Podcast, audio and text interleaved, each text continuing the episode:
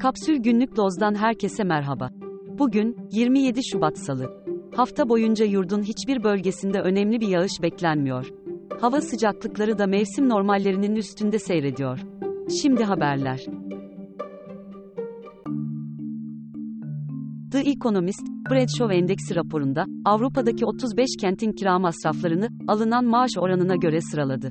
Rapora göre, Ankara'da 1 artı 1 bir evin kirasını tek başına ödeyebilmek, Paris, Roma ve Berlin gibi şehirlerde ödeyebilmekten daha zor. Dolar cinsinden yapılan sıralamada, kira maliyeti en düşük olan şehir Ankara oldu. Ancak alınan maaşa göre kirayı karşılayabilme oranında, Ankara, birçok Avrupa şehrini geçerek, 15. sırada yer aldı. Ankara'da alınan ortalama maaş ve kiranın yıllık farkı 3273 dolar, yani yaklaşık 102 bin lira.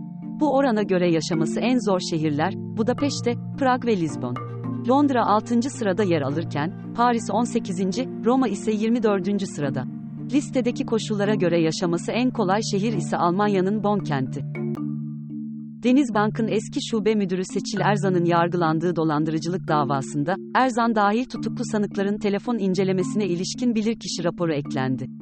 Erzan'ın tutuklanmasından kısa bir süre öncesine ait olan arama geçmişinde, intihar ve başka bir ülkeye gitmenin yollarını aradığı görüldü. İstanbul'da Sirkeci ile Kazlıçeşme arasında, 8.3 kilometre uzunluğunda raylı sistem hattı açıldı. Tek yönlü sefer süresi 20 dakika olan 8 istasyonlu hat, 15 gün boyunca ücretsiz olacak. Oyuncu Tolga Savacı, geçirdiği kalp krizi sonucu 60 yaşında hayatını kaybetti. Savacı, eşi yazar Nermin Bezmen'le birlikte, bir süredir ABD'de yaşıyordu. İyi Parti'nin genel başkan yardımcılarından Cem Karakeçili, partisinden istifa etti.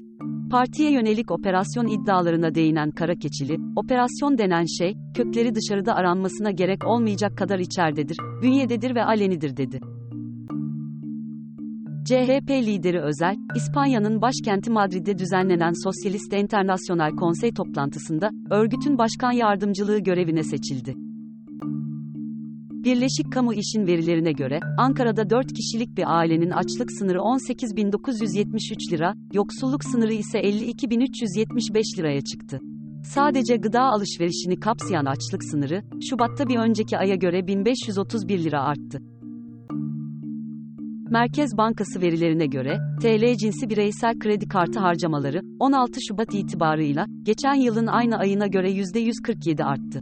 Kredi kartı faizlerine, Kasım 2023'ten bu yana yansıtılmayan politika faizi artışlarının, yakın zamanda yansıtılması ve limitlerin sınırlandırılması bekleniyor. Perakende sektörü de, kredi kartına taksit imkanının, enflasyona karşı yurttaşlara bir koruma kalkanı oluşturduğu görüşünde. Sektör, perakendeciyi ve yurttaşı zorlayacağı için, kredi kartıyla alışverişe sınırlama getirilmesini istemiyor. İstanbul Kapalı Çarşı'daki kuyumcu ve döviz bürolarındaki günlük trafik, geçen haftalara oranla arttı. Çarşı esnafı, gelen talebin %70'inin alış, %30'unun da satış şeklinde olduğunu aktarıyor.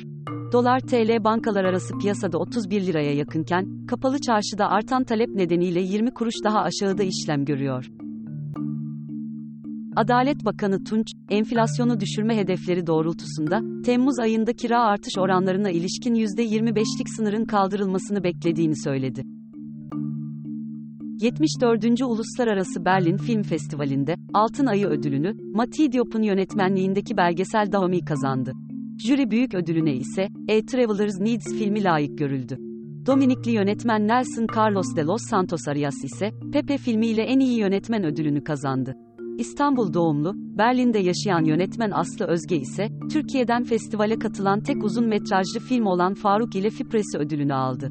Almanya'daki sağ popülist parti AFD üyelerinin, festivalin açılış törenine davet edildiğinin ortaya çıkması ve festival komitesinin İsrail'in Filistin'e saldırısı hakkında tutum açıklamaması nedeniyle, festivaldeki konuşmalara savaş gündemi damgasını vurdu. Hollanda'nın Amsterdam Belediyesi, Red Light District'teki genelevlerin daha erken saatte kapanması kararını iptal etti. Bu bölgedeki seks işçileri, daha önce olduğu gibi sabah 6'ya kadar çalışabilecek. Geçen yılın Nisan ayında, Red Light District'teki genelevlere en geç sabah 3'te kapanma zorunluluğu getirilmişti. Daha fazlası için kapsül.com.tr adresini ziyaret edebilirsiniz.